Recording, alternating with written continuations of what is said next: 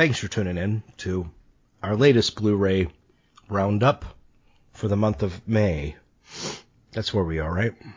Yes, we are. We're a couple weeks delayed, but you know, just a lot of things going on here. But you can count on us. We get there eventually. So, and we did. so here's the the May physical media report, uh, as we normally do, and uh, uh, we appreciate those who do uh, always listen to these because uh, you know enjoy enjoy doing it and enjoy the feedback. So I and I don't see that enough. So I should should thank the people who always feedback to us and and tell us how much they enjoy these shows. So um, anyway, but uh, yeah, so uh, we'll we always start. Uh, the only feedback I ever get Uh huh. is, "Hey, when is the Eyes Wide Shut episode going to come out?" For years it was, "Hey, when's Full Metal Jacket?" And then I put out Full Metal Jacket, and now it's, "Hey, wh- when's Eyes Wide Shut?" That's the, that's basically the only email I get, demanding demanding that I put the time in to make more free stuff. well, I was gonna say you can't ever put it out now because you'll stop getting the mail. So you can't. It's just kind of, I think it's wor- worthy something worthy of Kubrick the the amount of time I take to put this stuff together. there you go. That's right. Yeah, you're just following in the master's footsteps. You Yeah, gotta think about exactly. I mean, I'm I'm a method creator, so. I Right. I kind of emulate the the film the filmmaker I'm covering. So and there what good. is there 13 years between Full Metal and Eyes Wide Shut? Uh, yeah, I think that's right. So and you. Uh, so I'll silence the people right now. Another 11 years, I'll come out with that Eyes Wide Shut episode. yeah, they they don't realize that you've been uh, that you've actually had it in the can for about five years. You've you've just been editing it all this time. So Well, that's you know the editing takes the most time, but you know the uh, uh, I have been actually waiting for them to release this documentary they made on Eyes Wide Shut, which has been, my God, ten years in the making. Mhm. The the um, the uh, the people that did the Leon Vitali documentary.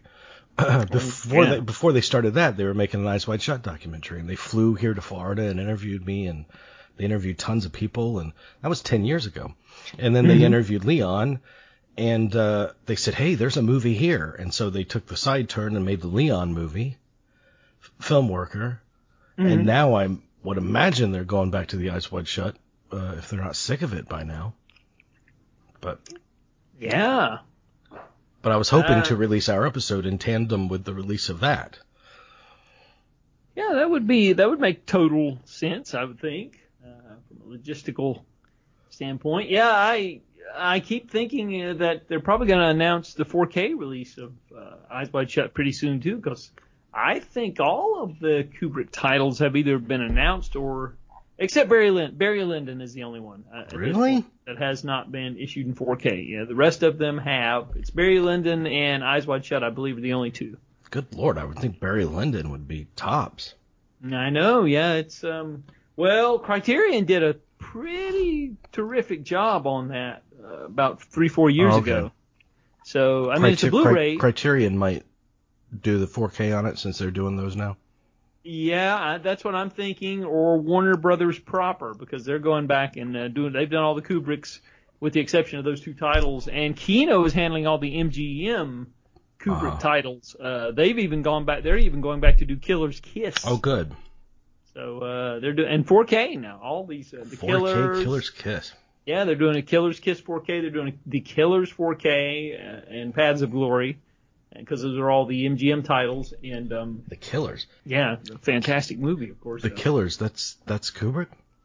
uh, not the Killers. Um, uh, the killing. Uh, Killing, uh, Killing. The killing. Right, right, the killing. right, not, right. not the Killers is. Uh, I was I was sorry. questioning myself that that title didn't come up automatically for me either, but Yeah, sorry. but Uh, it's such a it's such a uh, great movie.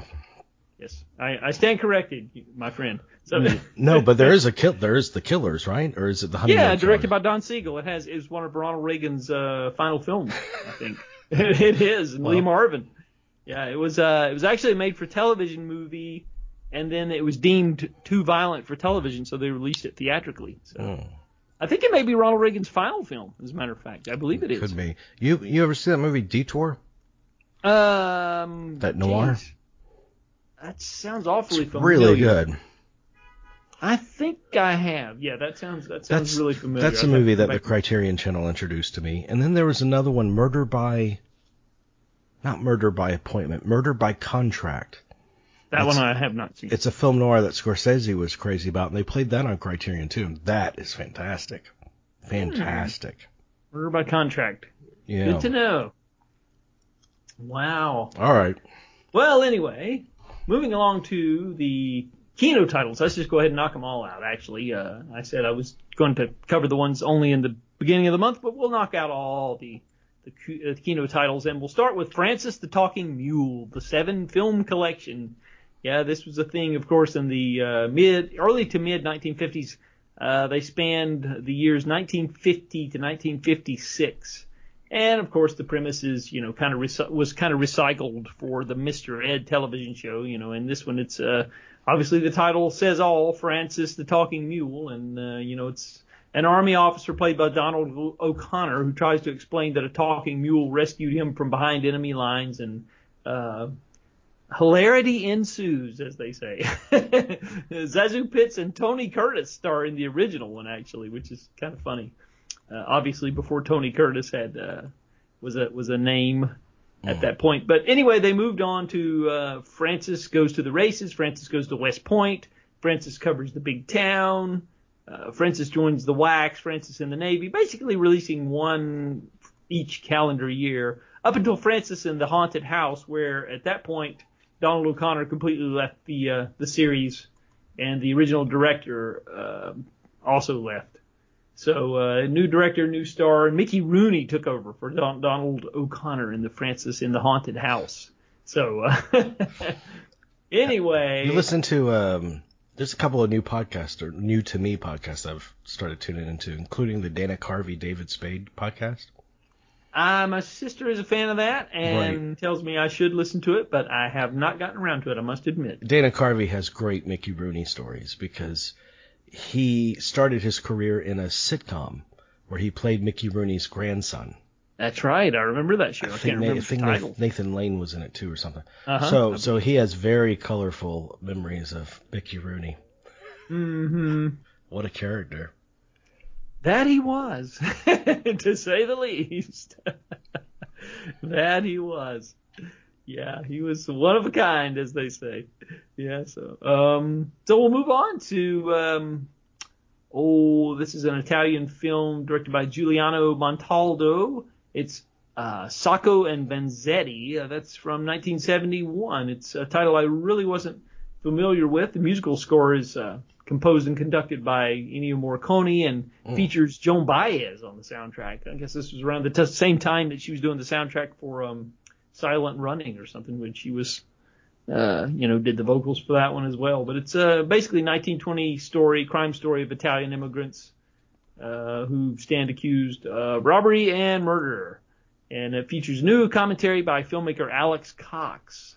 So uh, there you go. Uh, the um, Treasure of the Four Crowns, which was one of those films that was released in the early 80s during the second phase of the 3D craze. You remember in the early 80s when uh, I think it started with Coming at You, and then they had those uh, theatrical, uh, those um, 3D presentations on the local ca- local channels, uh, independent channels in our area of I, I believe it was Gorilla at Large and Revenge of the Creature, and you had to go down to the 7-Eleven and get your. I did that with Creature of the Black Lagoon. Okay. Because on channel 44 they they would uh, whatever they would play Uh-huh. uh they would play a 3D version of that. hmm It was Revenge of the Creature here. Uh, we didn't get. Well, you weren't you weren't fortunate like us Florida kids. I know. That's right. That's that's correct. But I I, viv- I vividly remember that. But Did they when they uh had 3D? I can't remember because I do recall I didn't go to the theater to watch Space Hunter because that's just stupid. But I did go to the theater to watch Jaws 3D because that's just such a step up in intelligence from Space Hunter. But when I can't remember if when I saw Jaws Jaws 3D, did they give out paper 3D glasses or were they plastic back then? Ah, I think they were paper back then. I'm pretty sure they were. I didn't actually get to see Jaws 3D in the theater, uh, but I'm pretty sure. In fact, I didn't get to see any of these 3D films in a theater that uh, during the second wave. Uh, we almost went. There was um, um, oh, there was an animated 3D film. I'm trying to think of the name of it. It was something about the Legend of Orin or something like that. And we almost went to that one, and I think my dad got home from work late or something, and we didn't we didn't make it. Uh, but didn't get to see any of these. But I do think it was paper from the research mm. that I recall. Uh, yeah, because I think that the uh, the hard plastic ones were later. But yeah, the film I was getting ready to talk about though is Treasure of the Four Crowns, if you remember that one. if you quit taking sidetracks, Jamie, we'll get uh, to the damn point. Well, that's that's that's the beauty of what we do. What we, what year is that? What year is that? This was actually 1983, and by this time the second phase of 3D had kind of run its course at that point. Yeah, but 83, if you think Jaws 3D, this movie, Friday the Thirteenth Part Three, right? That's true. I mean, Space Hunter, I think, was '83, wasn't it? Yeah, yeah. So '83 was big for 3D. Yeah. It, 1983D is what they should have called it. yeah, I uh, I didn't like I said I didn't get to see any of these, and they actually reissued House of Wax, if you remember the uh-huh. uh, the old uh, Vincent Price. That was actually that played theatrically here uh, I definitely recall that playing uh, in 3D. And I want to say, and I might be wrong about this, but I want to say that uh, Dial M for Murder may have been reissued around that time too, though I can't say for sure. Uh, but uh, House of Wax, I can definitely attest to that because I remember the, the ads in the local paper back when mm. papers had that sort of thing.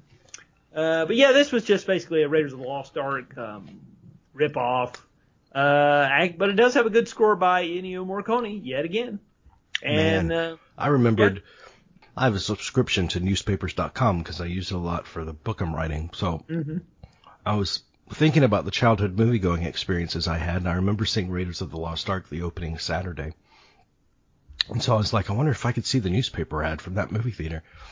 And so I looked it up, and I was like, yeah, I mean it it's a special thing. It kind of takes you back to that was what was in the uh, my local newspaper that morning, uh, advertising that Raiders was showing, and I could see the showtime that I went to go see it. Oh wow! You know, and I did that with a few movies like E.T. and.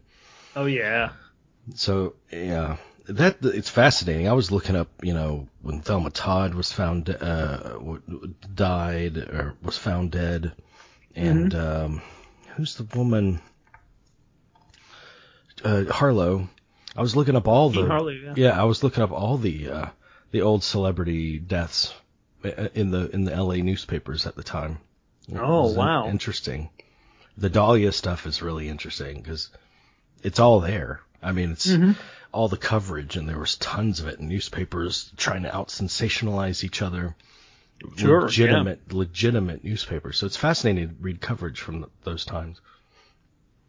Yeah, that's that's amazing, uh, and it's really interesting. It's different when you're watching something as it's happening in real time, or, or you're reading something that was written in real time as it was unfolding, I should say. Right. So yeah, that's that. There's something about that. That's what makes the old uh, Siskel Ebert episode so interesting, is because they're reacting to something that was brand new at the time. These are reviews that were unspoiled by right. by nostalgia or, or and things like that. Not that there's nostalgia for the Black Dahlia murders or anything like that, but you know, or, or the movie. But yeah, yeah, or exactly. the movie. definitely not for the movie.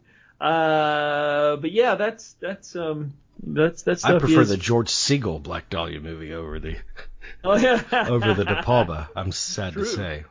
True, true, true. I agree. But yeah, um, so we are recording this actually on the weekend of the 40th anniversary of ET, and so while you brought that mm. up, I'll just uh, I'll just jar your uh, jog your memory for a uh, what what was your experience with ET when you saw it? I saw it opening Saturday again, and I remember the movie theater I saw it in, and I found that newspaper ad last week. Yeah, mm-hmm. so I know I saw it at like the four whatever showing. Mm-hmm. And uh, yeah, I mean it, it's extremely uh, moving, extremely special oh, yeah. movie. And the other thing that I was interested in is what was the other movie that was playing at the same time? And I can't remember what it was because it was a twin theater, but I can't remember what it was with ET, but uh, that was of interest to me too. But they're re-releasing that in IMAX. I heard that later in the fall or something. How do they do that? It's not shot for IMAX. I mean, yeah, it's not. It's shot. Isn't it shot flat? Isn't it 185? Yeah, it's 1.85 to one. Yeah. What the? What's the point of IMAX? I don't know, but the IMAX is uh, those those IMAX sequences are typically 1.85 to one uh, as well. I think I don't know how I don't know why you would think your mind thinks well it should be wider because it's IMAX, but I noticed on the for instance the Blu-ray of The Dark Knight when it goes to the IMAX sequences it, it jumps to 1.85 to one. So and I and I my It's probably just is, to fit it on the screen. Maybe it is, but the rest Because of the film because is- because you've seen an IMAX print, right? Uh, yeah, and it looks wide. In, It's in twice the size. Yeah, yeah. Yeah, so I don't understand how all that works, but uh, but yeah, I don't know. I don't know. Um, so, but you know, I guess there's ways that they can do that nowadays, and um, so I it's been interesting seeing people's remembrances online, uh, Facebook friends who were. You know, saw it. Uh, somebody was talking about seeing it in 1980, maybe it was 85 for a reissue, and they were talking about they saw it in 70 millimeter, Mm. and that, how fantastic it was. Like the score sounded like you were. It was six track Dolby, and it sounded like you were like John Williams was performing the score right there in the theater. And uh, yeah, I my own remembrance of it is that I was staying with um, relatives in uh, uh, Northern Virginia. My cousin and uh, my two, my three cousins and uh, my aunt and uncle had invited me to come and stay with them for the summer, and so they uh, they live near uh, in the Washington D.C. area, and so we went over to during the weekday and saw it uh, in a theater. I would say maybe a week after it opened or something, and just uh, and it was like a Wednesday, if memory serves me correct, and it was um, uh, we had to wait at least a half hour to get in. Those were the days, right? Mm. Uh, couldn't get your uh, didn't have your little app to get you a, a, a ticket. You just had to stand there and There's wait. just something special about the smell of those old theaters, and it's not Oh, just yeah. it's not just the popcorn. I mean, it's just there's some there's some smell that I associate with an old classic like Twin Cinema or something Oh, agreed. Yeah. that uh, I haven't I haven't had replicated since they all started Mhm. shutting down. You know. Yeah, it's different. It really is. And uh, so yeah, I I can definitely I saw it opening. I saw it opening Saturday, and I saw it in the exact same theater house that I saw uh, Jaws 3D uh, and Fatal Attraction later, Oh, and nice. Beverly Hills Cop. I remember seeing all three of those movies in the same house, and that was the Mhm. Jerry Lewis Twin Cinema, the the movie chain that he owned. He had one in Lakeland. Oh, incredible. Yeah, that's funny. I um yeah, it's it, it it does make you nostalgic and longing for that time when you when you think about it. And uh you know obviously we've moved ahead and people don't understand that that that sort of thing made those experiences even more special uh, for us. And um yeah I remember it was good. And but the one thing I remember is I guess I had seen enough movies, even though I was well, 11 when I saw it. I had seen enough movies, I guess, where I knew kind of knew the beats of a movie script or something, and I guess I was a little more savvy as an 11 year old than I thought I was looking back because I remember at the point where they say that ET's dead, and I remember thinking, no, he's not. Uh, That's Right. absolutely incorrect. That's not going to happen. And uh, you know, so I was not manipulated by his death because I knew he was going to come back, but the movie was moving nonetheless. Yeah, I And knew I- I, knew it was a great movie. I saw it when I was eight. Yeah, me I, too. I I couldn't tell you why it was a great movie. No. Uh, back then.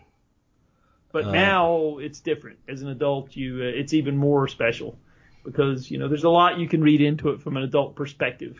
And it's great that we were present for the unveiling of some classic films like E.T. Oh, absolutely, yeah. You know, and I don't know that young people today have that experience as often as we did growing up in the 70s and 80s, you know.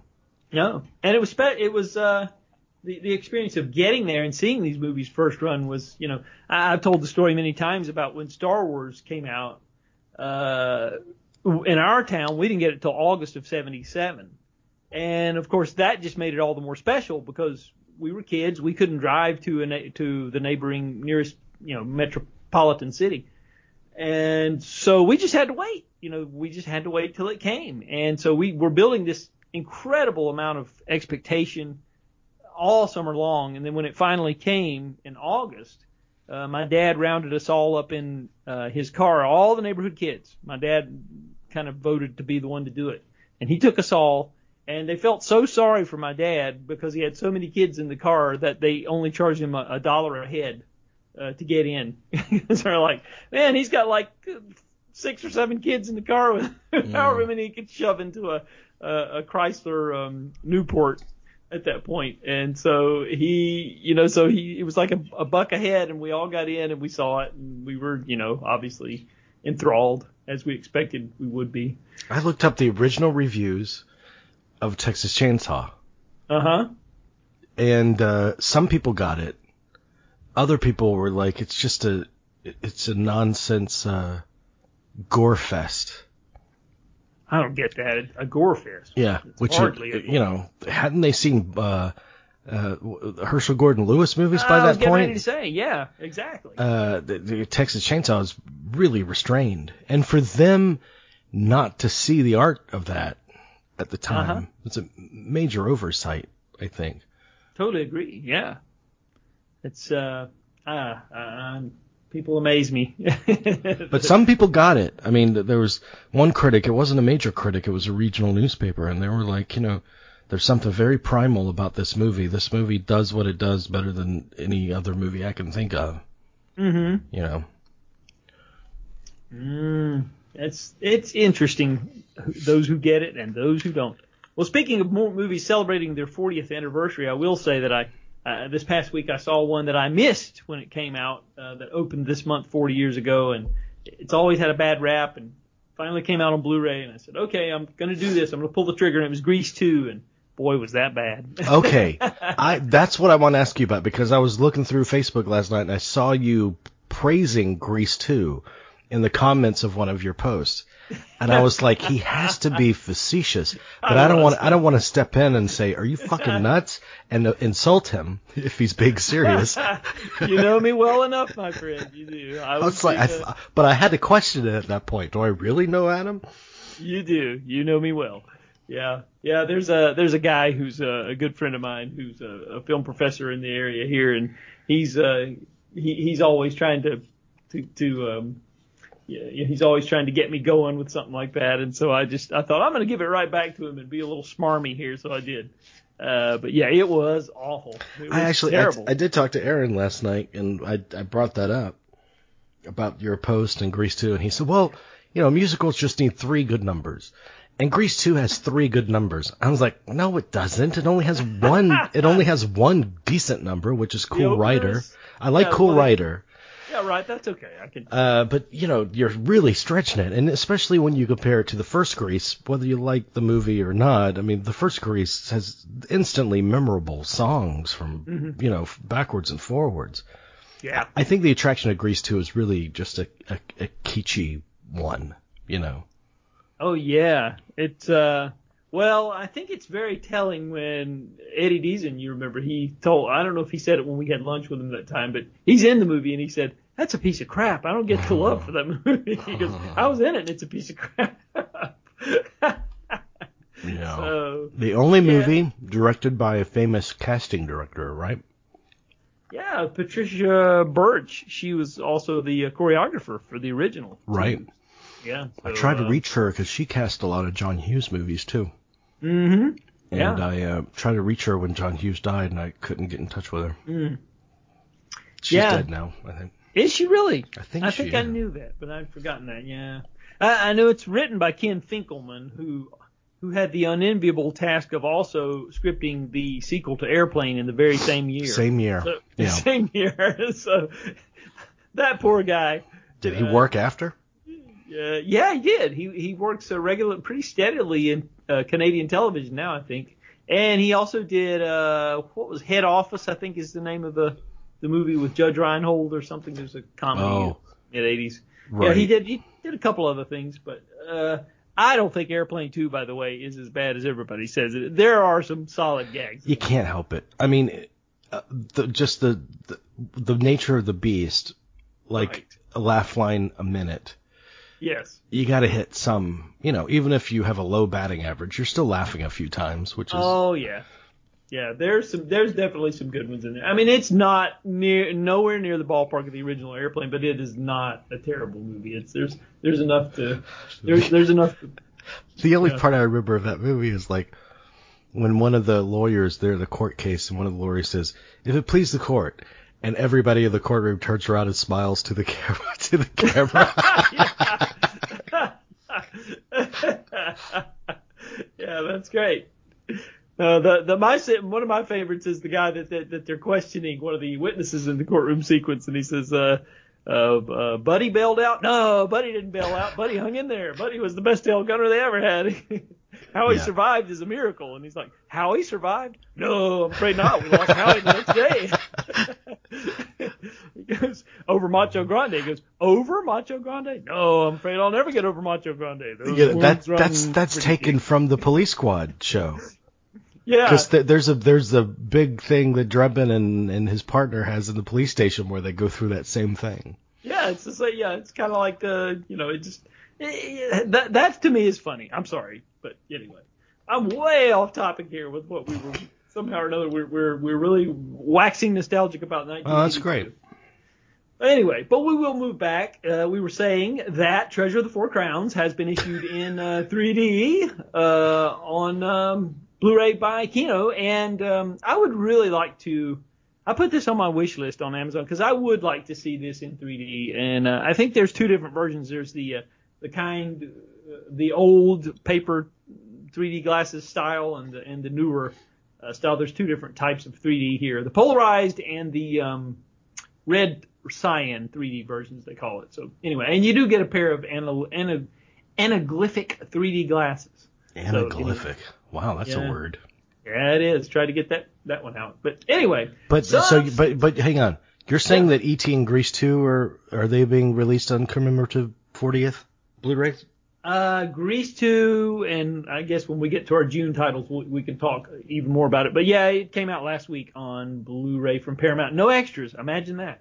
On Grease Um, 2, really? Yeah, no extras. I know Maxwell Caulfield has been doing the publicity rounds for it. Oh, he has. Well, there are defenders of it. What can I tell you? But I don't know. As I said in my comment on Facebook, I said uh, it, it kind of reaches its nadir when Tab Hunter is uh, teaching biology class and there's a musical number set to. Right. Uh, I thought, oh boy, Is is that the musical number that Where Does the Pollen Go? That's it. That's Okay. the one. All right. That's the one. It's awful. Awful. And I can't, back to that, I can't say, how could Allan Carr or Robert Stigwood for that matter wh- see what they had, what they had in the can when it was over and think that that was going to, that it was going to be met with, um, uh, applause, shall we say. They're pl- they're blinded by dollar signs probably.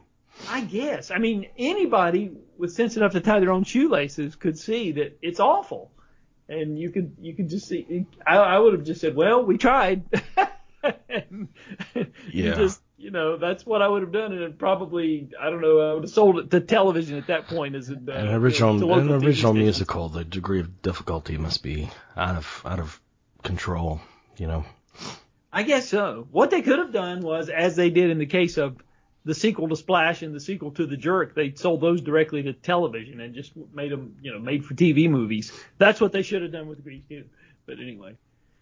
Oh yeah. So anyway, so we have Son of Samson from 1960, which is a uh, oh, it's one of those sword and sorcery films, uh, as were all the rage in 1960. So this one features a new commentary by David Del Valle and filmmaker historian Michael Varrati. And so uh, we have that. We have a Violent City special edition. That's an early 1970 uh, crime film with oh Charles Bronson, Telly Savalas, and uh, Bronson's future wife Jill Ireland. And uh, that has uh, it's two discs actually because it was a um, the original Italian version and the uh, English version. It has new commentaries and uh, all kinds of and some some Charles Bronson theatrical trailers. So you get all that. Without Warning is the starring Jack Palance and Martin Landau. Was an uh, old sci-fi thriller. Also stars Ralph Meeker and Cameron Mitchell. That's a pretty interesting cast. 1980. That features uh, some new interviews, and uh, Dean Cundey was the cinematographer on that. The uh, legendary Dean Cundey, who did Halloween and Back to the Future, many other things. And so he's interviewed here, and uh, special makeup effects creator Greg Cannom is as well. So uh, anyway, Flower Drum Song, the Rodgers and Hammerstein musical, starring Nancy Kwan from 1961, has been issued, uh, directed by Henry Koster. Uh, that uh, also in a special edition with uh, oh new audio commentary and um, you know some new interviews, featurettes, all that stuff. Uh, Times Square from 1980, starring Tim Curry, Trini Alvarado, and Robin Johnson, and that's um, you know it's a, a, a teen drama about the sheltered daughter of a prominent politician who is uh, who, who decides to run away from home and uh, bonds with uh, another teenager. So anyway, that's uh, been uh, issued as well by Kino Times Square, uh, 1981 it was, I'm sorry, and that has a, a new commentary as well by Kat Ellinger. Uh, Fistful of Dollars and a few for a few dollars more have been issued in 4K Ultra HD by Kino, and they have all kinds of extras. There's so many. We'd be here all evening uh, talking about those. Uh, there's commentaries, there's featurettes, uh, you name it for those two, but uh, brand new um, remasterings. And of course, Kino also handles the distribution of the Scorpion releasing stuff as well. Almost Summer is one of those films, starring Bruno Kirby, Lee Purcell, and Tim Matheson, and Didi Conn. Speaking of Grease 2, uh, she's also in this one. Oh yeah, Didi Conn, who was married to. Oh, wasn't she? Oh gosh, gosh, gosh, gosh I'm driving a I'm drawing a blank. David Shire. That's right. Yes, yes, yes, yes. Are they still? Uh, well, I mean, I know like 12 years ago or so they were. I, Okay. you know, I don't know. Yeah. I haven't I haven't kept up with his uh, his marriage status, but Mm. yeah, that's well, that's not what we what we uh, look him up for. We look him up for his body of work. But anyway, uh, yeah, this is uh, they say this film uh, paved the way for Fast Times at Ridgemont High and The Breakfast Club. I don't know, but um, I never saw it, and I always wanted to, and I. I did get a copy of this, but I haven't gotten around to it yet. But um, has a top 40. The uh, theme song from the film "Almost Summer" was actually a top 40 hit by uh, Mike Love from the Beach Boys. He, he uh, formed a group called Celebration, and they're billed on the label. Uh, but the, yeah, almost summer. I think it peaked at like number 28 or something, in summer of '78. So anyway, only I would know that, being the music geek that I am. did he sue Kool in the Gang? You stole my song. Oh, it was a little bit before Coolio, I think, but anyway. Deschardes from 1969, starring Keir, Keir Dullea and John Huston and Ann Massey. And that is a, uh, oh, about, uh, film about the man who made an errant realm his own, the notorious, um, Mark, Marquet de Chardet. So, anyway, this is a new audio commentary by Tim Lucas we what? have on this. Um, What's that about? yeah, I'm sorry, the Marquis de Sade. Okay. Uh, Marquis de Sade, yeah, I'm mispronouncing here. it's about Marquis Chardet. de Sade, Marquis de Sade. Sorry. Yeah. no, sorry, man. I, you you could have been right. I, did, I was confused. No, no, no. It's the way the uh, there was a typo here in the uh, the press release I had, and so but I'm I'm I'm ascertaining what they meant. And it's like, okay, it's the Marquis de Sade. So yeah, okay. So anyway, um, Tim Lucas does the audio commentary on that, and then we have the 1996 film Jude, starring Kate Winslet and uh, Rachel Griffith. Who do you like among these commentaries, commentators? Because Well, you, you always see yeah. Tim Lucas, you always see David Del Valle, especially on you know cheapo um, genre films, Mm-hmm. or or Vincent Price stuff, or you know. Yeah, I uh well obviously our buddy Lee Gambin, he's been good to come on and talk to us. So obviously I like his stuff and I like his books too. His his books are interesting. So yeah, he's he gets a good blend of uh his um you know of the production nuts and bolts of the production details with his analysis. He, it's a good blend of both, I think. He he does well. And of course, I do like Tim Lucas. He did a really uh he's you always learn something from his stuff. Uh, he did a great job on those Night Stalker television films a couple of years back in the trilogy of terror. So he does uh, he does some good stuff there. So um, Well, that's good. I can't remember if he did Trilogy of Terror or not. Actually, I know he did Night Stalker, Night Strangler, but, but those were good. I can attest to He's that. been very arrogant with me, but if he knows his stuff, then that's good. Um, Yeah, I've not had. Uh, well, we can cut this out. But what? What? I'm curious. What happened? I just invited him on the show, and he said, "What's the purpose of me giving away my commentary to?" Um, and then he posted about it. Like this guy had the gall to ask me to comment. you know. really? Yeah, yeah, yeah. I was like, I don't know. Like, what's the purpose of anyone going on a talk show talking about their movie? Why don't they just all go on the talk show and say, just see the movie? Why am I talking about it? Right. Yeah, he always struck me as being a little bit on the arrogant side too, and I, I wondered if that was just me, and that's why I didn't bring it up because he, you know, anytime I say something congratulatory or anything, he never says anything nice about anything that I, you know, ever posted, and uh, he never, anytime I congratulate him, he's, he's never, you know, hey, thanks or anything like that. He just kind of, I, I don't know, I, I get this reading Huh. between the lines, I get a feel for him that he's just kind of a Yeah. a little full of himself, which he's talented. I mean, he's good. He's, you know, I, I, I, I, I his video Watchdog is a, is a great, you know, publication or was, but you know, uh, yeah, I, I, I, I was just curious about your experience, but that's, that's pretty that's A, bad. that's a shame. Because I That think I think the tone should be, hey, this is a movie I love and I know a lot about. I can't wait to share it with you. right. You know, let's share this stuff together. And Yeah. Jeez. And then goes to social media to, uh, to talk. Wow. should be a, like a generosity of spirit, not an elitist kind of point Yeah. of view. Right. Wow. That's, I did That's listen to the because they have commentaries on YouTube. They don't play the movie. Uh huh. but they have uh, commentaries and uh, on a lot of stuff. And I was re-listening to the David Fincher, Robert Towne uh, commentary on Chinatown. Mm, and uh, my God, first of all, Robert Towne barely speaks because David Fincher knows his stuff, and you can.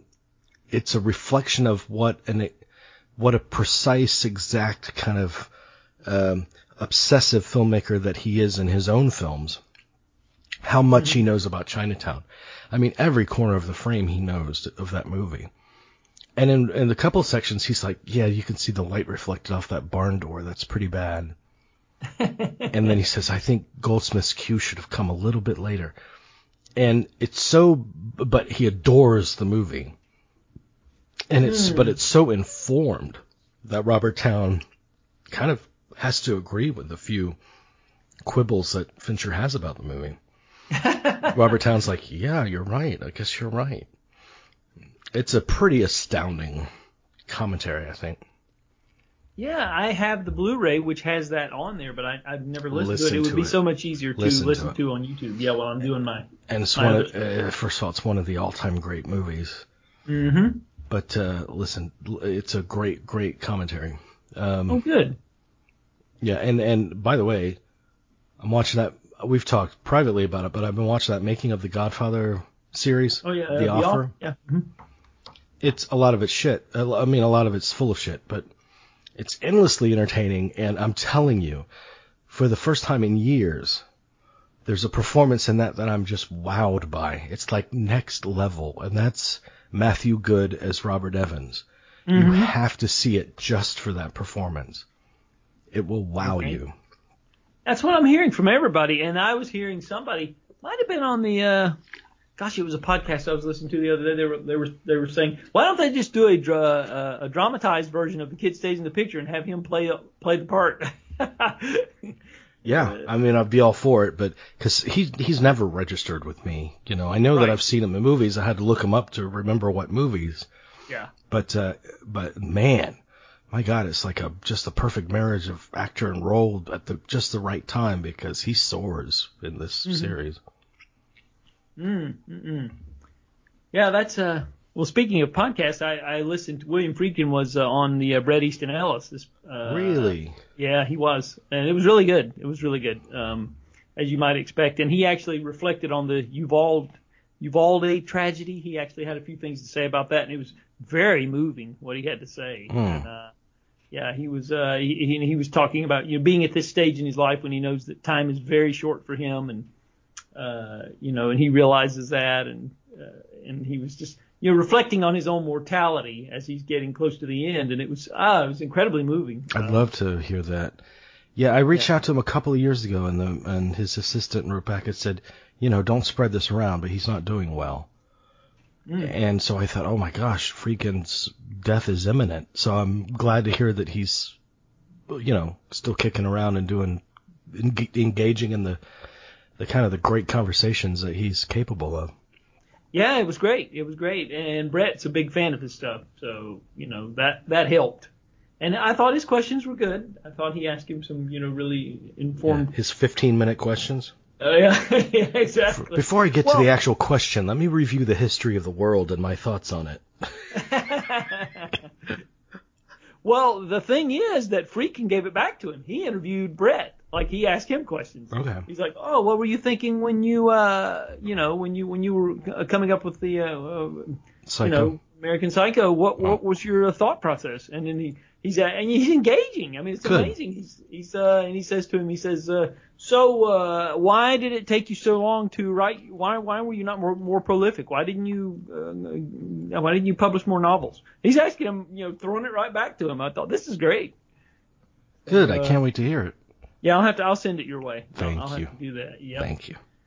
So uh, There's yep. too much stuff to. There's too much content. I mean, it's just out of control. Yeah. Well, when I saw that, I was like, okay, I gotta have this. This is. Nobody gave a shit about podcasts when we started podcasting.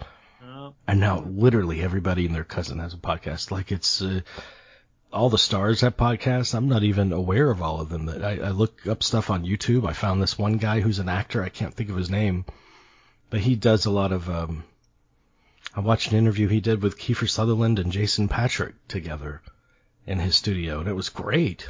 You know, it- and and, and I love that more podcasts are doing the kind of the relaxed. Um, you know, let's just shoot the shit for an hour and a half. yep, yep, yep.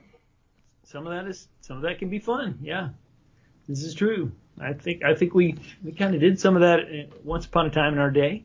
But Yeah. we did. So uh, we'll move on to the Criterion Collection, May 2022 releases, and we have the Alain Delon film, World War II drama, Mr. Klein. They say it's one of the crowning achievements of blacklisted Hollywood director Joseph Losey's European Exile. It's uh, bill- billed as a spellbinding modernist mystery, and it's uh, it's kind of a take European on. exile.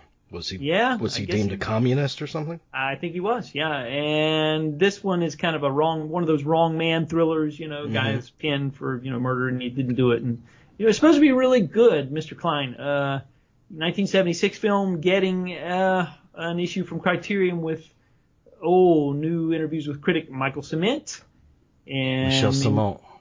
Uh, Michelle Ciment. Boy, I'm butchering. That's okay.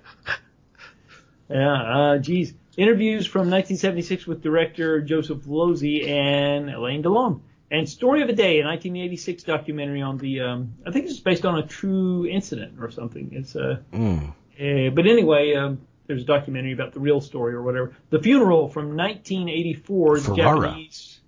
Yeah, this is a, a 1984 Japanese. Film. Oh, oh, not that funeral. No, this, this is a different one. Okay. Yeah, it's um, you know, it's uh, the first feature from Maverick writer director Juzo. I'm gonna butcher That's this one okay. too. I don't know the pronunciation for this, so Hu- Huzo Atami. I'm gonna say. probably. Anyway, yeah, let's. Sounds right. New interviews with the actors from the film, and uh, there's a short program produced by the Criterion Channel on the film. Commercials uh, from the director, trailers. Mississippi Masala, Mm. that's from 1991, and uh, that is getting uh, uh, got a new 4K restoration here, uh, featuring commentary by the director. Mississippi Marsala. She was supposed to be a major. Is she the same filmmaker that did uh the Perez? The Mira Nair. yeah, she did the um Alfred Molina and Marisa Tomei were in it. The, the Perez, I think. I forget. Perez the- family, yeah. Right.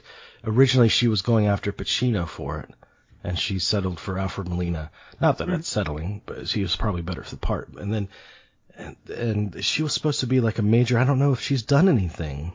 Yeah, I'm I'm I'm not sure either. Did she make a dry white season, or was that somebody else? That was somebody Mm, else. I want to say that's somebody else. Yeah. That's No. what I was say. That's a Criterion released a couple of months ago, maybe a couple of years ago, I should say. But uh, yeah, this uh, has new interviews with the cinematographer Ed Lachman and Oh. um, the screenwriter and production designer. And new commentary uh, featuring Mira Nair. So, Lachman there you is go. Lachman is a legend. oh, he's great. Yeah, he definitely is. He's got a nice body of work. Um, and then we have Chan is Missing, which was the uh, film debut for Wayne Wang. Hmm. And uh, I remember Siskel and Ebert love, love, love this movie. They sang its praises, and I it was hard to track down, and I could not get into it. I couldn't couldn't really connect with its on get on its wavelengths. I know people think that it's uh seem to respond uh, positively to it, but I wasn't among them. I'm sorry. I I, I was hoping that I I would, but there's something missing. Chan is missing is Yeah. was missing something for me. Um, so Yeah, that's good. anyway. Yeah, Chan is so- missing. You bet he is. and so is my like for this film. Uh, no, it's basically about a couple of um, people who live in Chinatown who uh, it's kind of like a take on has some of the, they say it has the film noir elements, but I don't know. It's it's just spread so thin. There's a lot of su- subplots with characters that aren't really properly introduced, and it just I don't know. It was just uh, taxing for me to you know. And you and I were talking about this. There's some like really uh, uh, uh, esteemed movies. hmm Um, and since we're talking about Chan is missing, uh, we're, we're focusing on foreign films. People go over the moon about, and I remember the Memories of Murder being re-released when Parasite hit it big, right? Right. Sure. Yeah. And so I said, "Oh man, this looks right up my alley, serial killer kind of thing." And from a acclaimed, uh, you know, artistic talent, and so I watched it. And I was like, "This is terribly overrated." and there are parts of it that I thought were just laughably ridiculous. And I was telling you, there's a key piece of evidence. There's a letter from the serial killer, something that's key to the the case, building the case that he shows the main detective mm-hmm. but he sh- he chooses to show him this piece of paper standing out in the rain. Oh, I'm like. So you know that's evidence, right? That you're that you're having destroyed because you choose to show it to him out in the rain. Right. Oh man, man, oh man. Yeah, I didn't get around to seeing that, and I have a copy of it lying around here, and I never did. But I, then when you told me that, I was kind of my my enthusiasm was dampened, I must say. So uh, yeah, I um, but Chan is Missing is one of those movies that just didn't uh, connect with me, and I I thought it would, I really did. The way Siskel Yeah. Talked it up, and I was like, this is this can't this can't miss, but no, it, did, it missed for me. So, but if you love it, who am I to say? Uh, it's uh, there's a making of documentary called Is Chan Still Missing? And there's um and anyway, yeah, the the plot is I didn't even get to the plot. It's about two uh, two young men who live in Chinatown who are trying to um, start a taxi cab business, and uh, somebody makes off with their money, and they got to spend the mo- the mo- the movie, the rest of the movie, uh, trying to track down who took the money. So anyway, uh, that's essentially it. But uh, like I said, um, uh, making of documentary here, trailer, conversation between Wayne Wang and film programmer Dennis Lim. So uh, there we have it. Wayne Wang has he done anything lately? I don't think so. Not that I'm aware of. So yeah. So we'll uh, we'll tackle a couple other titles right quick. Um, Smoking Aces, the uh, Joe Carnahan film 2006 that's made its way to 4K courtesy courtesy of Universal. Uh, they've given it a 4K upgrade. I hear the transfer is not really all that great. Uh, it's kind of that you may be better off with the Blu-ray. I haven't seen it, can't say for sure, but that's what the word on the street is. Um, the Outfit, starring Mike Mark Rylance, which was a uh, thriller Mm. uh, that I enjoyed quite heartily. One of the best things I've probably seen uh, that was a theatrical release this year. I really, really enjoyed the outfit. Uh, it's um, you know, kind of like uh, put you in mind of something like Blood Simple or something like that. A lot of twists, a lot of turns. Uh, my son actually saw it first before I did, which was uh, a little bit different. He, I used to be the guy who was the first one to see things in the theater, and my son's beating me to the punch here lately. So, uh, and Well, he did good with that he outfit. saw a movie like that in the theater. It's good. Yeah, he said, Dad, you got to see it. So I did, and he was correct. And there's a Sidney Lumet outfit too, right? With Sean Connery. Yeah, Okay. yeah, that's a totally different thing. Not to be yeah, confused. uh, Not to be confused, but yeah, this is good. I would recommend it. Uh, very very solid film. Uh, he's a uh, basically Mark Rylance is a tailor who gets caught up in a um, a couple. There's a uh, some some people come looking for an incriminating tape and they threaten him with his life and he has to try to outsmart for a, a tape. And I'll leave it at that. So anyway, the outfit, uh, nice, uh, nicely entertaining, nicely done, uh, with Mark Rylance. Paris When It Sizzles was issued as part of a, a box set of Audrey Hepburn films, now getting a separate release courtesy of Paramount, 1964. Blacklight from 2022 this year, the latest uh, Liam Neeson action opus, shall we say? That's been uh, Is issued. that the um, that's not the Alzheimer's one? uh, no, no, no. That's that's okay. the one that came before that. Yeah, God, he comes out with so many damn movies. I know, right? All the action, the uh, the action films that he's churning out. There's getting to be quite a quite a list of them there. Um, and we have let's see, uh, Gagarine, which is a uh, Cohen Media release from 2020. Not really familiar with that one. Didn't get a review copy of that one, but just wanted to mention it. And then we move on to uh, later on in the month. We had uh, Uncharted. From, uh, it's a theatrical release from this year. Uh, that's been issued in 4K and Blu-ray. The Alfred Hitchcock Collection, Volume Two, Classics Collection, Volume Two, uh, or it's the Alfred Hitchcock Classics Collection. I think the other one was, yeah, it is Volume Two. I'm sorry. Uh, in 4K, Saboteur, Shadow of a Doubt, Trouble with Harry, Marnie, and Family Plot have all been issued on. Marty. Okay. Yeah. Huh. Uh, I love Shadow of a Doubt. I love that movie. Good movie, yeah. Pure Very pleasure that movie. Mm-hmm. And um, I'd love to revisit the locations because that house is still there, that main Mhm. house. Um, and uh, I was seeing an interview with Bruce Dern, and he was talking about working with Hitchcock on Family Plot. And Bruce Dern was, um, he, I think he asked Hitchcock, like, why are you, why did you cast me in this? And he said, because I, I refused to pay Mr. Pacino a million dollars. Hitchcock doesn't do that. And what he meant was Pacino.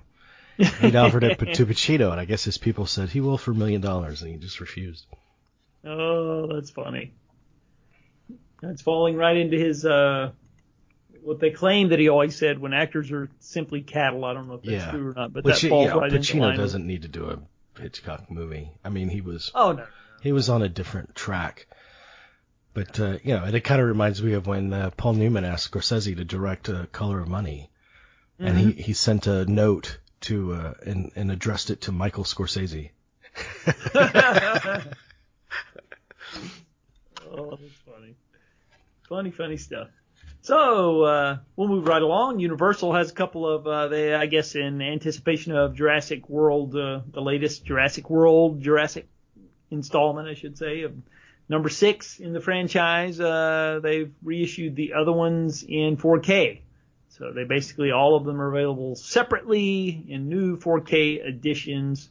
The newest one not getting the best reviews. No, So, but it'll make a boatload. no, I'm sure it will, but yeah, um, I'm not hearing good things. Haven't seen it. I was they had a screening for it Tuesday here, press screening, and I was gonna go, and then they said that we had to be 20 to 30 minutes early, and I live about oh, on a good day with no traffic about 20 minutes away, 25 minutes away from the theater, and I thought that's just gonna push it. So Yeah, audiences like it. It's I think it's got a high cinema score, but yeah, I think it probably just delivers what they want from one of those movies. It's a healthy mm-hmm. box office so far this season. yeah, it has, it has been surprisingly, yeah, yeah, it's all franchise films making it, but hey, you know, what are you gonna do? Need something.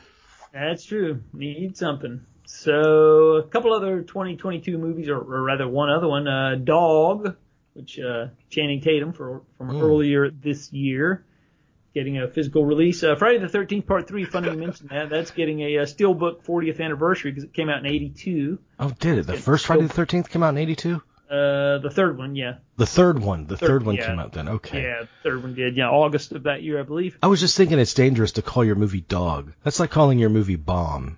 yeah. it's no good, you know. Good point. Good point. So Cursed has been issued by Scream Factory, the uh, Wes Craven film Werewolf, Take on the Oh. Werewolf. You know, Kevin Williamson. That's um, one of his least regarded movies, isn't it? Yeah, and it still has. I don't know. There's so many people who I guess were kids when these movies came out. A lot of these, and they just have such fond memories of these. I guess you you had to be there at a certain age, and this is one of those films. Christina Ricci and oh Jesse Eisenberg, Shannon Elizabeth in this, Scott Baio, and uh, yeah, just not really all that good. I saw it when it came out, revisited it for the uh, the new Blu-ray release, and I mean it looks the transfer looks good, all that stuff, but you know this uh, I think uh, Rick Baker did the transformations, and then they replaced a lot of his work with CGI, and it looks terrible because this was in the the uh, early stages of CGI, and it just doesn't quite work. Just doesn't. It's not the worst thing you've ever seen, but you know it's definitely not a good movie. So Yeah. If I were Rick Baker, I'd be pissed. yeah, I think it was one of the reasons why that led to his retirement uh, was because of his dis- dislike of what happened on that uh, the shoot of that uh, you know, that film. So anyway, uh, Ghost in the Darkness from 1996 is another Scream Factory release. That's uh, Val Kilmer and Michael Douglas, where they're what are, I think they're Lion battling hunting lions. Africa, The yeah. lion hunting, yeah, that's what I was gonna say. Yeah, Man, that, that's a movie that's been well regarded for all these years too. It has. It has, for sure. Uh, Year of the Jellyfish from 1984 is a Cohen Media release. So that uh, has been issued at two for the money. Speaking of Pacino, I want to get this because I want to hear the commentary. I mean, it's not it's not a great movie by any stretch of the imagination, but it's an interesting one because I, uh, you know, it's one of those e- movies that's easy to dismiss. But if you really like look at the themes it's talking about, it's talking about addiction in a pretty unique way. hmm Not not an addiction to drugs, but an addiction to being on that edge of losing. And uh, that's what Pacino suffers from in that in that movie, even if it means you know the edge of losing his partner. right. Uh, and uh, yeah, so it's an interesting kind of twist on that. So I'd be interested to know what it was like to work with Pacino on that in that commentary. I, I would too. I would like to hear. Yeah, I didn't get a review copy of this one, so I was hoping to, but I don't know. Uh, Scream and Shout, they're not sending out as much review product as they used to, so uh, they've cut way down on that. So. Uh, Cursed is probably the only title of theirs I've gotten in probably three months. When you're coming out with something as widely popular as Two for the Money, why do you need the extra word of mouth? right, right. Oh, jeez. So the Ang Lee film, I think it's his film debut, Pushing Hands from 1992, has been issued. Gotta get the uh, the, the actual copy. I got the. You can hear the shrink wrap. Uh, there we go. Oh, thank you for that. Yep. Yeah, we have the roundtable discussion with filmmakers James Schamus, Ted Hope, and Tim Squyres, and a 16-page booklet with this. This is a film movement release, and as I said, it's um, it's uh, Ang Lee's uh, debut film, Pushing Hands. It's uh, well regarded, so that's been issued by Film Movement, and we have the adult uh, version of the story of Cinderella, courtesy of Full Moon Entertainment from 1977. I have not seen this, but I've always been curious about it. It's um, and uh, This isn't a Charles Band thing, is it? Oh yeah, it is. Is yeah. it? Yeah, yeah, yeah. Cinderella traces the misadventures of our heroine, who, via the help of her fairy uh, godmother, who is actually a, a, a gay man in this version, granted heightened sexual powers to win over Prince Charming. After a blindfolded orgy at the royal castle, the nerdy prince must sleep with every willing woman in his kingdom until he finds that one mysterious lover who stood out on the night of the sex ball. Sounds good to me. So I'm, I'm there.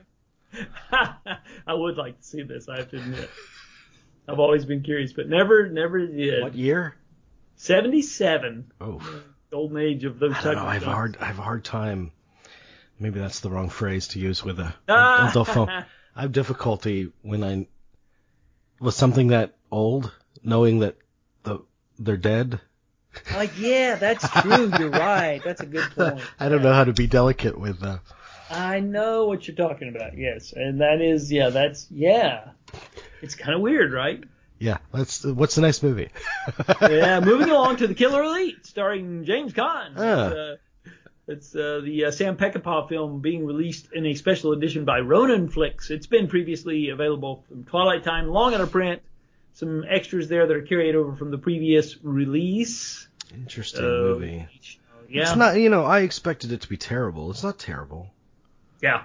Uh, I, I liked it for the most part. It's got, it's one of those that takes a while Uh huh. to to get kicking, you know, before the the plot kind of kicks in. Mm-hmm. This is true. It gets there, but it takes a while. Infinite from 2021, starring uh, Mark Wahlberg, 4K Blu-ray release of that. And then we have a couple more 4K releases. We have Beverly Hills Cop 2 getting a 20, uh, 35th, I'm sorry, 35th uh, anniversary release. Uh, in 4K, you know, obviously it's, um, I don't know what your thoughts are on Beverly Hills Cop 2. I, uh, it's another one of those like Grease 2. It's uh, a lesser film than the original. And I was never a tremendous fan of the original Beverly Hills Cop. I know Ebert kind of summed it up for me. He gave it like two and a half stars, I think. And I, I know it's heresy to say that, but I, I liked it, but never loved it. I don't think it's a great movie. I think it has its charms though. But, Yeah. But two, part two is a different animal. I mean, it's you're Oh, in, yeah. You're in Tony Scott land. You are for sure. Yeah. So it's it's kind of it's definitely the kind of movie that's a time capsule of its time. Yeah. Yeah, I I agree. So anyway, just wanted to mention that that's out, and I don't think there are any new extras. It's uh, just carryovers of the uh, previously issued uh, materials. But uh, yeah, but Gilbert Gottfried's great in it. Rest in peace, may. Mm, mm. so he's great, great uh, cameo there, or I guess it's a cameo. I don't Does know. Bronson Pinchot come back for the part two? Is there a scene with him? No, he's not in it. But you know, you're in trouble when the film opens up and you got uh, Ronny Cox talking about that fishing trip they were supposed to go on. Like, are these the same characters from the the original film? So Well- different. I mean, compared to number three, I- I'll take number two. Well, I agree. Yes, uh, definitely, definitely. The less said about number three, the better. So anyway, in 4K, also getting, a, and that's Paramount, by the way, issuing Beverly Hills Cop 2, and they also issued The Man Who Shot Liberty Valance in 4K as part of the Paramount Presents line of titles. Uh, this features some new featurettes, uh, a new filmmaker focus with Leonard Maltin, feature commentary by Bogdanovich, along with archival record- recordings uh, with John Ford and James Stewart, and um, selected scene commentary with introductions by Dan Ford, the son of John Ford. So You can hear him doing his Ford and Stewart impressions for two hours. yes, yes, indeed. So, um, anyway, Licorice Pizza getting a 4K, uh, sorry, a Blu-ray release, no 4K disc, believe it or not, but the uh, latest Paul Thomas Anderson film, which we I was underwhelmed by. Um, and I'll I'll say no more. Everybody's heard me beat that horse into the ground, so I'll I'll say no more about that. But anyway, if you like licorice pizza, it's out there on Blu-ray from Universal. And um, Extreme Prejudice has been issued as part of the uh, Lion, uh, the Vestron Collector Series edition from Lionsgate. Uh, that's the Walter Hill film starring Nick Nolte, 1987. Any extras? Yeah, there are. There are some new extras. Uh, I can't remember specifically what they are, but I do rem- remember getting the press release. I think Walter Hill's involved in some of the uh, the new extras. Huh. So Well, yeah, uh, Nick Nolte and Powers Boothe. That was a that was a masculine damn movie right there. oh yeah, absolutely. Yeah, the uh, testosterone flying on that set was. yeah. That's uh, it's. I mean, it's if you like Walter Hill, I do. I'm a fan of the, especially the earlier Walter Hill films, and it, it's it's in that. Um, I would I would lump it in with some of the others like Southern Comfort, Warriors, and all that. And um, yeah, Hard Times, very good as well. So uh, we have uh, Escape from New York being issued in 4K from Shout Factory. Yeah. Shout Factory, uh, you know, all the previous extras being retained from their previous issue of Escape from New York. And we have The Craft from 1996 being issued by uh, Scream Factory in 4K. Uh, I know that film has a huge cult following. Uh, Yeah. I'm not really a big fan of it, uh, to tell you the truth. But anyway, for those who love it, uh, Top Secret getting a Blu-ray release finally from Paramount, the uh, Zucker brothers follow-up to Airplane. We were speaking of Airplane 2. They opted not to do Airplane 2 and they did Top Secret instead, which is, I think, a rollicking and quite funny uh, send up of Elvis and spy movies. Val Kilmer, his debut. I just so many great gags in that film, and um, I don't know what else to say about it. It's, it's good, good stuff, and I'm so glad it came out on uh, Blu-ray. So, and boy, does it hold up to repeat viewings. You you you laugh every time. I know I do anyway. So, uh, Femme Fatale, Brian De Palma's 2002 film has been issued, starring uh, Rebecca Romijn and Antonio Banderas from, uh, like I said, 2002. I, I think that was probably his last solid film, I would say. I can't think of anything he's done since then that really stands out. Uh, but well, I like was Femme Fatale. What year? 2002. Okay, 2002. You're Yeah. probably right. I mean, I, yeah, I like Passion. Okay. Yeah, it was okay. I agree. It's not terrible, but Femme Fatale was pretty good. I thought. Yeah, yeah. Pretty enjoyable. Kind of kind of a throwback to the old Brian De Palma and uh, a last a last last grasp at the old Brian De Palma. I, I keep hoping that even in his 80s he'll do something uh, similar to the old ones, but I'm I'm losing hope with each passing year. But I keep hoping. I'm not giving up completely. Uh, Hell or High Water from 2016, starring Jeff Bridges, getting a 4K upgrade from Lionsgate. And the 1982 horror film Girls Night Out, starring uh, Rutanya Alda, who's been a guest on our show, Oh, Hal Holbrook, and Julia a Montgomery. movie? Yeah, it's a horror film about a killer wearing a dancing bear suit, stalking a variety of cheerleaders during an all-night scavenger hunt at, an, oh, at a remote Ohio college. Man, she been- did several horror movies. yeah, this- Uh, I'm including Mommie Dearest in that. yeah, that's true. Yeah, Amityville 2? Was she in part 2? With Burt seems Young? like. I think so. Yeah, Yeah. I believe so. Or was that Amityville 3? I can't remember. She's in one of those. Yeah, I Yeah. know that. Girl, yeah, she's such a sweet person, such a Yeah. nice person, always commenting on anything, you know, that I post, and just always just so so nice. Can't say enough nice things about her. So uh, she is uh, in this film, and like I said, this is a notoriously hard to find horror film from the early 80s uh, that does have some sort of cult following. There's new extras here, but it's an Arrow release. Girls Night Out, 1982. And Dr. Jekyll and Mr. Hyde has been issued. This is the uh, the 1941 version with uh, Spencer Tracy and Ingrid Bergman and Lana Turner, Hmm. and uh, directed by Victor Fleming, who two years earlier had done Gone with Wind and Wizard of Oz. And um, this uh, the the story has always been that uh, MGM, who was the uh, or Warner Brothers.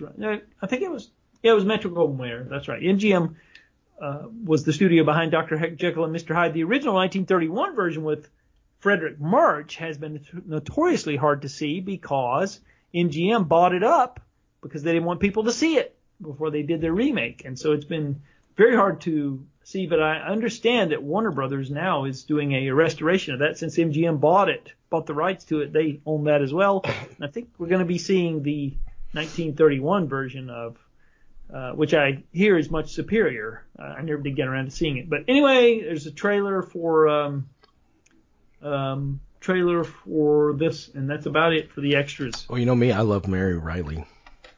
Oh yeah, yeah, not bad. That's actually Not my bad. my favorite version of that story. Yeah. I know I know people hate that movie, but I I love it. I didn't hate it. Did not hate it. Uh, can't can't um, can't complain about it. I uh, I can't say that I loved it, but I certainly enjoyed it. You know. So um, anyway, we have uh, Outside the Law from 2010 and Two Men in Town from 2014. Those are two Cohen Media releases, and we have my favorite film of 2021 has finally got a Blu-ray release. Kurt Vonnegut, Unstuck in Time Hmm.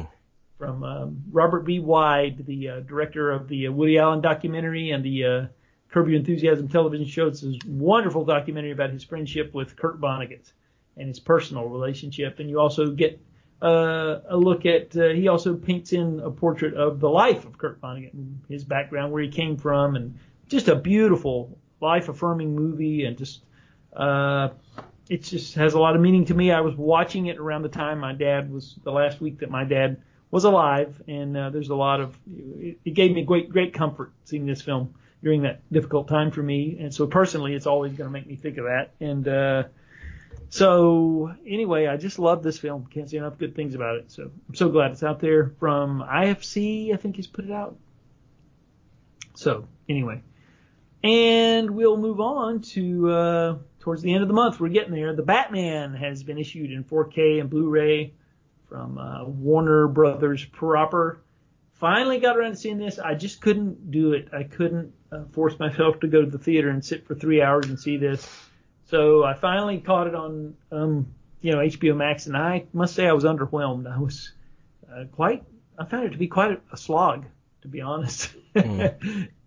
yeah, it was very. Uh, it wasn't getting any hurry going where it was going, and uh, it. You know, I admire that they were trying to do something different, but I just, uh, it, again, didn't connect with me uh, at all. So uh, maybe I would have felt differently if I'd seen it in the theater, and maybe I should have. But maybe I you would have felt differently if you never saw another Batman movie before yeah, before true. it, because that's the feel. That's the feeling I got. I was just yeah. I'm tired of this stuff. I mean, I I love Matt Reeves and I recognize his artistry, but it just maybe I'm just Batmaned out. Was my yeah. feeling. I think we're. I think I'm right there with you. So yeah. Anyway, so there we go. Uh, the Batman for those who love it. It's available on uh, 4K and Blu-ray. X from this year. I've already talked about that. That horror film. I watched that. Yeah. What'd you think? I'm trying to remember. It was so long ago, like two weeks ago.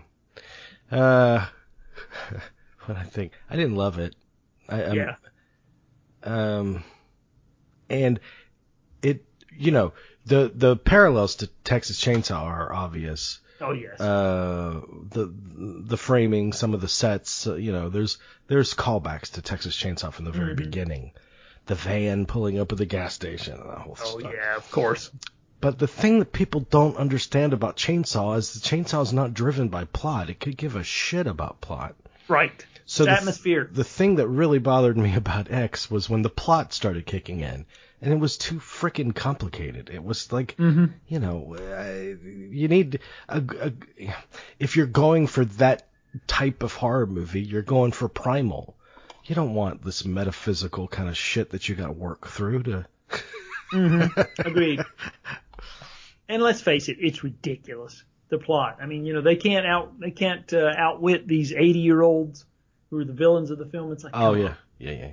Ludicrous, absolutely ludicrous. And the other thing that, as I've said, I know I've already railed about this before, but I'll go down that road again. I mean, the film is just soaked in violence, and you know, I'm not a prude. I don't mind violence. Violence is fine, but just violence for the sake of violence uh, Right. in this film. And if they're paying tribute to Texas Chainsaw Massacre, they're missing the point because Right. it's not a violent film. It's a film about atmosphere and what's suggested. This film doesn't suggest anything. The violence suggested, yeah. Right. Uh, they're missing the point. He does have a sense of style, though. I I don't Oh, dislike does, him, yeah. and and I like that he's making, yeah, original horror movies. So, you know, it's not based on anything. It's not a remake. It's not, you know. Mhm. So th there's a lot that I like about him. I just uh, just didn't see much special with X. Yeah, I agree. I would agree. So anyway, so Candyman from 1992, Oh, the original, yeah. uh, the original, yeah, 4K. Should I should I watch the remake? It's on Amazon now. Uh, I didn't. Uh, I, I haven't seen it, so I don't know. I hear, I hear it's kind of a sequel, so I don't know. Oh, is it? Okay. Yeah, sequel, remake. That's what they do these days. Well, they made a sequel. Anyway. I didn't see that either. The sequel. Farewell, Yeah. Farewell to the Flesh. I never saw that one. Oh, I didn't either. I wasn't a fan of the original, to be quite honest. Uh, again, kind of didn't didn't didn't connect with that neither. And I tried back in the day, I didn't back in the 90s, and I tried watching it again when it came out on Blu-ray a couple years ago. I thought, well, maybe I missed something. Maybe I'll nah. I didn't feel any differently. So uh, I do have the soundtrack to Candyman 2, Philip Glass. It's one of oh, his. Yeah. It's one of his two-note scores. Oh yeah, exactly. The artistry of Philip Glass. Yeah, I, like, him. I like him. And that's actually that's actually a good documentary on Philip Glass from I don't know what was it 12, 14 years ago. hmm It's when he was composing Cassandra's um, Dream, the Woody Allen. When Woody Allen finally decided to do a score, and he picked Philip Glass. Oh yeah, yeah, yeah. That's right. Yeah, I do remember. Yeah. Uh, speaking of Tobe Hooper, who directed Texas Chainsaw Massacre, of course, uh, Lifeforce has been issued in 4K by Scream Factory as well. I just watched that. Yeah. I just I never saw the extended cut of that. Have you? I always wanted to, but never I did. do not know what version I saw. Okay. but International cut. That's, um, it wasn't awful. I remembered it being awful, uh huh. and it wasn't. It you know you're working with Cannon, Mm-hmm. so you got a limited budget. I I thought he did pretty well. I thought it. There there are performances that aren't there, Mm-hmm. And you know that woman that's just has to be naked throughout the entire run of the movie. Oh yeah. I looked up an interview with her, and she, it seems like she thinks back on that film very fondly. So, but um, I didn't think it was awful.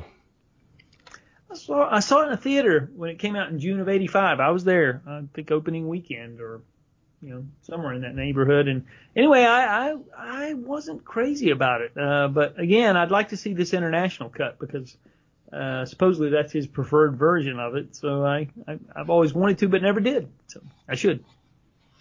And I don't think I've revisited that film probably in 20 years or more. So I should go back and give it another shot. So Mm. anyway. Uh, Malignant, the uh, horror film from last fall, from uh, I think it's James Wan directed. I think it's been given a 4K uh, upgrade. I was not a fan of that one either. So it's a lot of Did I see that? Oh, I did no. not like that. Right, I saw Yeah, that. I bad. do remember that. bad. It was supposed and the, supposedly the joke was that it's supposed to be a bad movie, but it was Uh-huh. not. It, it, it just was a bad movie. It wasn't. There was there was no supposed to be. It just was. So anyway, uh, you didn't have to make a joke out of it or you know try to be ironic. But anyway, Studio 660, 666 with uh, the Foo Fighters. Uh, Mm. uh, earlier theatrical release from this year. It's been given a physical release as well. Wild Things from 1998, directed by Jan, John McNaughton, who did Henry Portrait of a Serial Killer. This, uh, I don't know, you'd call it maybe a noirish thriller Yeah. with uh, Matt Damon, uh, Matt Damon, Matt Dillon, I meant to say, and uh, Kevin Bacon. Uh, that's a fun movie of its type. Uh, I revisited that. Uh, I enjoyed it. I enjoyed it then. I enjoyed it now. So and a lot of twists, a lot of turns there too. Don't want to say too much if you haven't seen it, but uh, you know, it's not bad for a late '90s uh, thriller. Uh, Patriot Games and The Sum of All Fears. Uh, those have been issued by in 4K by Paramount. One Arm Boxer is a um, uh, an Asian thriller. That's um, I think that may be one of the uh, Shaw Brothers films. It's directed by Jimmy Wang Yu, and this is uh, from Arrow, 1972 release, and it's gotten uh, some new extras to go along with it, new commentaries and such. And then we have Ray Donovan, the movie, has been issued in 4K. That's, uh, yeah, uh, as has Passengers from 2016. It's been issued in a, a 4K edition. Um, and Trekkies, the documentary about the Star Trek fans from 1997, that's been given a, a Blu-ray special edition release from Shout Factory. And then we have The Beatles in India, which is a new documentary about the Beatles' time in uh, that they spent in India in uh, the late 60s. And it kind of tells you about all the. It's funny they obviously couldn't get the rights to the Beatles music, so they try to Huh. do the best they can without using Beatles music, and they they do okay. Uh, not an enviable task, but anyway, it's it's okay of its type. It's Yeah, I wonder how that new John Lennon doc is about his love affair that he had with um May Pang. yeah.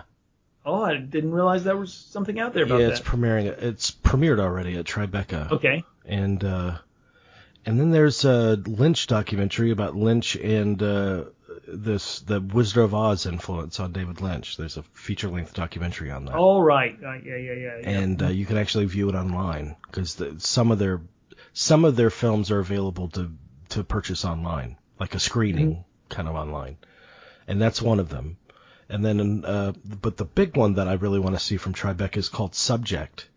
That's not available online, and it's about the subjects of famous documentaries and how they've coped with the exposure. So they interview the Hoop Dreams guy, they interview the Capturing the Friedmans uh, kids, they interview uh, the uh, Michael, um, who whatever his name is from the Staircase. They and so yeah, the Peterson guy. yeah, and uh, so that's interesting to me. It's very meta. You're making a documentary about how these documentary subjects' lives were changed by being subjects of documentaries. Yeah, that's curious. I like that idea. Yeah. Sounds okay to me. Yeah, I, I would watch that.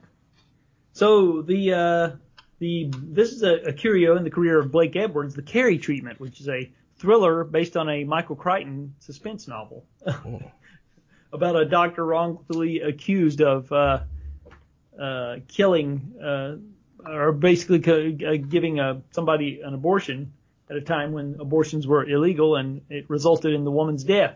Huh. And so, And it's uh, coming got- out now. I wonder why. Yeah, I wonder why, right? It's, uh, James Coburn is uh, the uh, the doctor who's trying to prove his colleague's innocence, and uh, Jennifer O'Neill is in this. She's the love interest, huh? Nice. So uh, what do you know?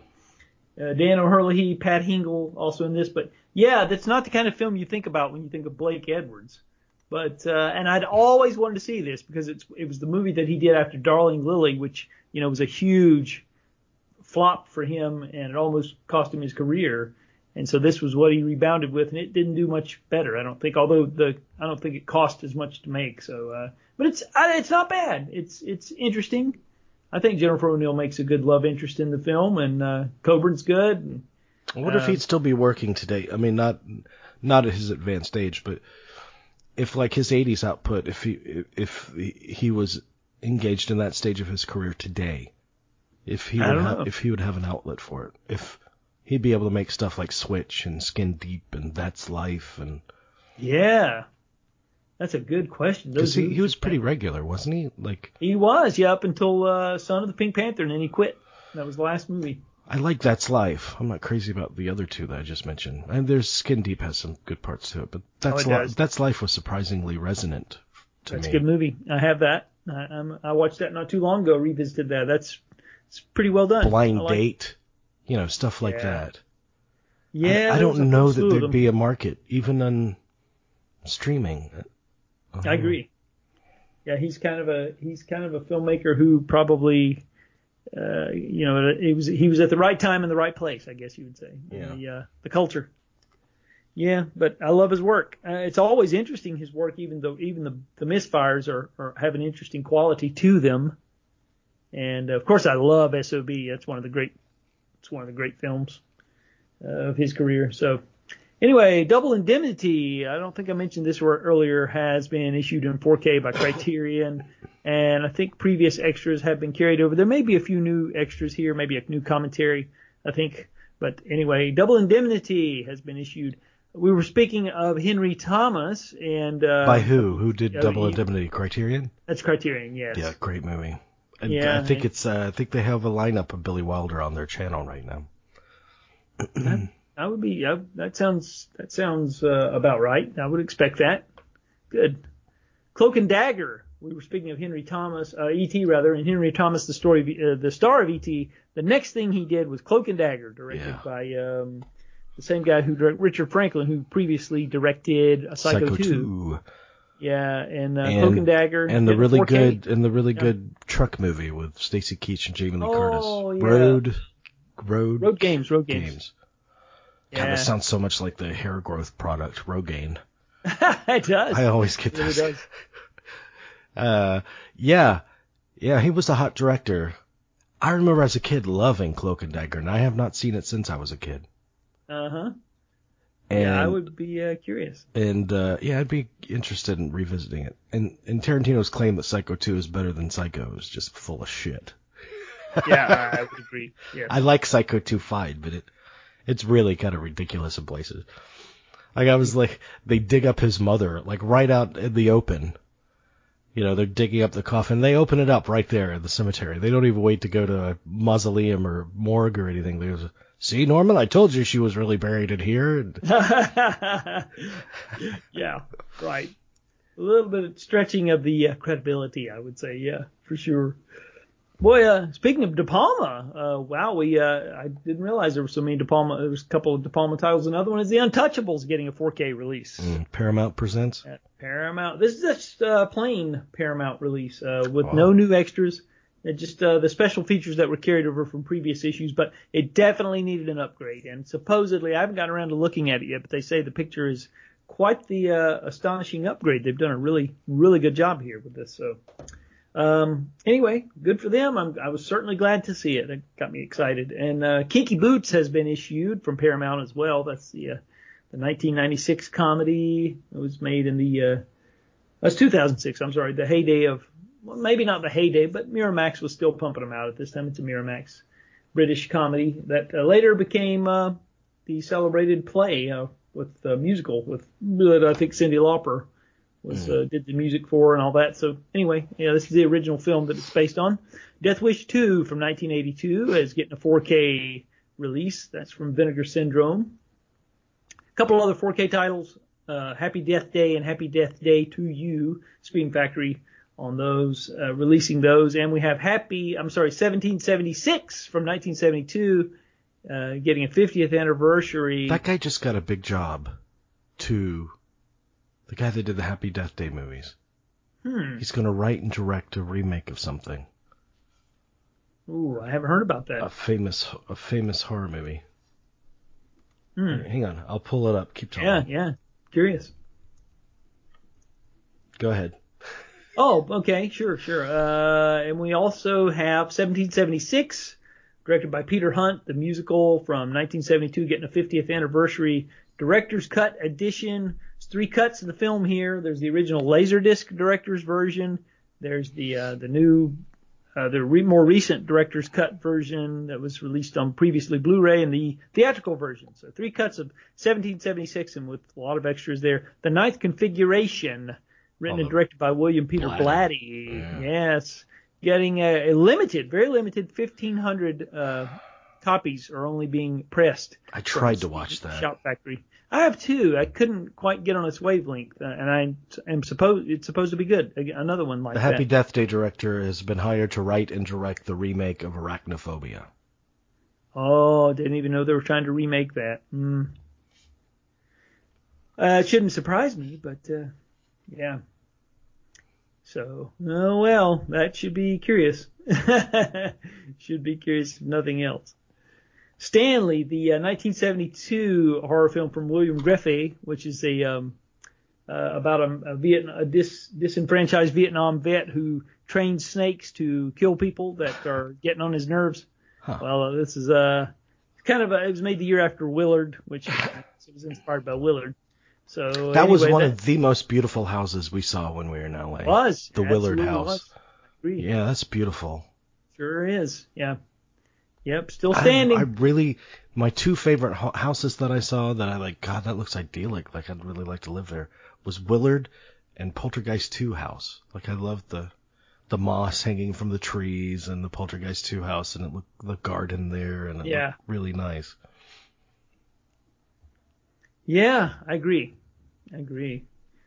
There's uh the Bees from 1978 has been issued by Vinegar Syndrome, and then we have uh, a couple of uh, reissues of titles that were previously issued by Twilight Time or out of print. Now they're back in print. Salvador, the Oliver Stone film, is one of them, and Eye of the Needle is another one. There's a, a new upstart label called Sandpiper Pictures. Not not really sure who's running that company or where they came from, but they just, I guess they've licensed some of these old Twilight Time titles that gone out of print and they're reissuing them. So anyway, and then we have, uh, the, uh, the last thing we'll talk about is the uh, 1979 documentary about the industrial workers of the world.